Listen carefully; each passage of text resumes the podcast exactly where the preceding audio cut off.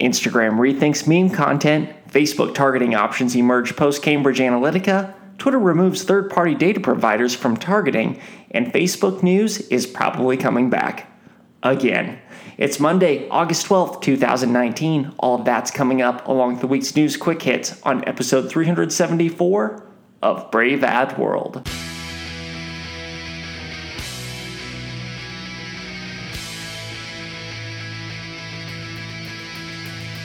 New consumers, new media, new strategies. This is Brave Ad World. Hey, everybody, welcome to episode 374 of Brave Ad World, the official podcast of braveadworld.com, which combines actual insights with some of the latest headlines in social media and digital marketing news. Every week or close to it, I take I take the top stories, provide a recap, and then share insights as to what those stories might mean to us as marketers. My name is Tyler Wiegert, and a lot to talk about this week. But before I get into things, I'm going to take next weekend off, so there won't be a podcast coming out on Monday. I guess it would be the 19th. So we'll be back a week later. All right, with that out of the way, let's get into the headlines and talk about Instagram and meme content. So, Instagram may be doing a bit of a mea culpa with the meme community following a massive purge of meme focused accounts and affecting about 33 million followers. Facebook cited the reasons for the accounts being removed as being, quote, multiple violations of our policies, including attempted abuse of our internal processes, unquote. Now, Instagram and parent company Facebook, they clearly had their reasons for removing their accounts, but right now they appear to be rethinking their entire approach to meme content in general. And there's a good reason for that because it gets shared seven times more than non meme content, especially among younger users. So Instagram is in the process of actually hiring a strategic partnerships manager right now who will be having the job of managing meme accounts and digital partnerships. So we heard from Instagram's head of global creative partnerships, Charles Porch. He said, quote, We've never gone out to this community and given best practices, unquote. So it makes sense why these accounts were removed. Many of them were violating IP, they were stealing content from others without credit, but it also makes sense why Instagram really, really wants to smooth things over. And, and they're going so far is to hire someone uh, to and putting them in charge of doing so, making sure things get smoothed over. So this is really valuable content to users, and that makes it valuable content to Instagram, especially given the context that Instagram, the context that Instagram still has quite a bit of equity among younger users. Facebook, parent company of Instagram, doesn't want to lose that. So clearly going out of their way to bring these meme accounts or bring these meme content sharers and aggregators back to the platform. All right, let's keep on talking about Facebook because uh, Facebook, they're working to come back from the Cambridge Analytica scandal with new options for advertisers that let them target ads without relying on attributes like uh, as personal as age, gender, zip code, and other characteristics. Instead, Facebook is pitching that advertisers can be just as effective by targeting users based on their online behaviors. And they have a new audience tool that does that called Special Ad Audience. Changes like this, they'll prevent advertisers from targeting people based on sensitive information like family status, household income, gender, age, and race. Targeting information like that, it had actually been abused in the past by advertisers looking to exclude minorities from housing opportunities. This new tool it's going to replace lookalike audiences, which if you aren't familiar, that tool was basically what it did is it, it allowed advertisers to upload lists of identified customers and then target ads to Facebook users that shared characteristics with those not on the list. So upload a list, and then target people who look like those on that list. This announcement, it comes off the heels of a pretty drastic and related move in 2018 to remove third-party data providers from Facebook targeting and instead require advertisers to work with those data providers for their targeting directly. There's no telling what this is going to mean for Facebook advertising, but it is clear that advertisers will have to start thinking about the platform a little bit differently from one that's less about niche targeting to one that's much more focused on broad reach that advertisers can then let the algorithm really carry the weight of delivering to the right audience. So instead of targeting people, just let Facebook's algorithm deliver content to those who are going to be most interested in it. Facebook's under a lot of pressure to really hold back on targeting options, and they're incentivized to position themselves as a broad reach platform. Going, going niche, going uh, using data for targeting, that's a pretty risky move for Facebook right now.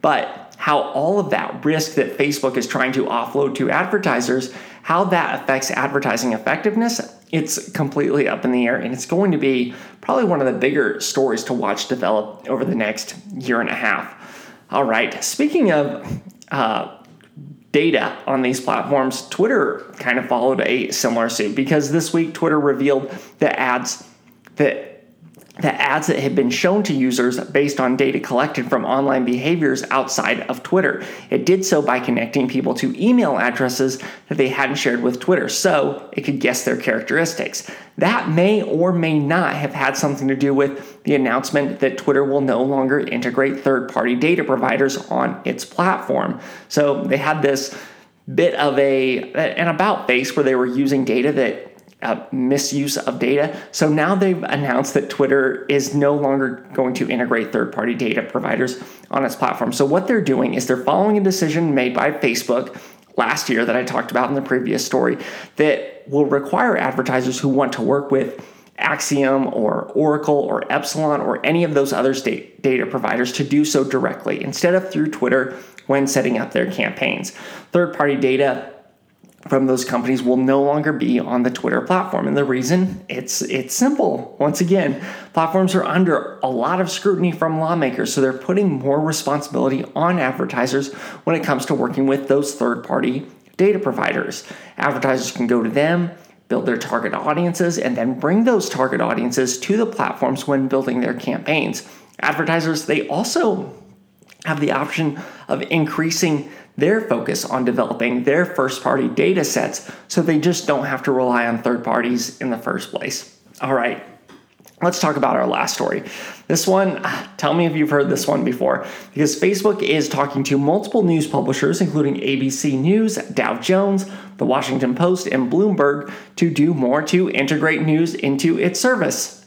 Yes, once again, Facebook is hungry to to offer become more of a news destination after cutting back on news last year. This latest round of talks is intended to drum up content for a new news tab that's expected expected to launch in the coming months. Publishers they would be paid as high as $3 million for their content, specifically headlines and article previews. But if publishers so choose, they also have the option of uh, bringing in their full content and making their full content available on Facebook. The News tab, it's expected to have a pretty prominent position on the platform as a way to fulfill Mark Zuckerberg's desire to have what he calls more high quality news on the platform. So, Facebook, it, it, it took its foot off the gas when it comes to news content in 2016 when it came under criticism for being a hotbed for the spread of misinformation. And at that time, publishers who had become reliant on Facebook for traffic, they were really left scrambling. And that's probably why Facebook feels the need to put a little more skin in the game. $3 million worth of skin in the game, this time to get those publishers interested in putting their news information on the platform. Still, still today, like a lot of users, they consider Facebook a source of news, and Facebook wants their views, it wants their engage- engagement. So it's not too surprising to see Facebook trying to resurrect its news ambition. This time, it's doing so with a stronger filter for quality, and embedded publishers. So maybe this time, Facebook's going to do right by both its users and publishers.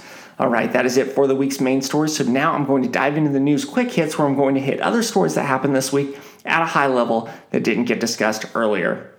Facebook is adding, quote, from Facebook, unquote, tags to its suite of products to create unity among its apps. So get ready to use WhatsApp from Facebook and Instagram from Facebook. The move, it's meant to bring all brands under the Facebook umbrella more clearly, but the timing couldn't be more awkward because Facebook is currently under investigation from the FTC for potentially being a monopoly. Alphabet, in an effort to comply with EU regulators, is going to allow rival search providers to be listed as default search browsers during Android device setups. There is a catch, however. Those search providers, they have to bid to be able to be featured as a choice. The move, it's meant to quell criticism of Google that it, that it has used its dominant position and the prevalence of Android to stifle competition. Facebook is surveying customers to make sure advertisers are following through on their promises. Surveys they're being issued to users who made purchases after viewing Facebook ads to see if the purchase and the seller met their expectations. The surveys they're being conducted in in the newsfeed and advertisers found to consistently mislead customers with their ads. Those are their ads are being cracked down on by having their ads cost costs increase and the reach of those ads decrease. Instagram is expanding its test of hiding like counts from posts beyond Canada to six more countries, including Australia, Brazil, Ireland, Italy, Japan, and New Zealand. The move is intended to improve digital health on the platform while also cutting down on the market for purchasing likes and faking engagement with artificially inflated numbers. Is it hot in here or am I just Netflix? Disney announced a bundle of Dis- for Disney Plus, which alone will cost $6.99 per month. But with newly announced with a newly announced bundle, users will be able to get Disney Plus, ad-supported Hulu, and ESPN Plus for $12.99 per month. All those services unbundled, they would cost a total of $17.97. So the bundle, bundlers have they save $5 per month. Disney is doing all it can to sweeten the deal on its Disney Plus service and this bundle, it's priced to match Netflix's standard pro- standard plan. So you get these three services for the same price as you would pay for a Netflix standard subscription. Facebook is moving forward with its plans to integrate messaging across its suite of apps. Engineers have started to rebuild Instagram messaging from the ground up using Messenger technology. Once complete, Messenger and Instagram users will be able to communicate across the apps. Instagram Direct, it's going to continue to maintain its look. It's just that the tech underneath it is going to change. And lastly, Facebook is testing subscriptions for Facebook Watch. The test will allow a handful of publishers like BritBox TV, Tastemade Plus, College Humor Dropout, and Motor Trend On Demand to charge subscribers around $4.99 per month for access to content. Facebook will retain a percentage of subscriptions sold. Now, it can't be said enough that this is a test, but but should this be successful, Facebook could take the approach of Apple TV Plus or Roku channels with the ability to integrate content services like HBO or Showtime under one aggregator. Facebook is letting users do things like watch content at the same time from different places through features like Watch Party. So they are working to give this their own spin and create an environment that really leans into what Facebook can provide that other platforms can't. All right. That is it for episode 374 of Brave Ad World. Before I let you go, I do want to hear from you. Send questions, send comments, let me know what you like, let me know what you don't like to braveadworld at gmail.com. And if you get a chance, please rate and review this podcast on iTunes or your platform of choice. It helps me know what you think and it helps others find the podcast.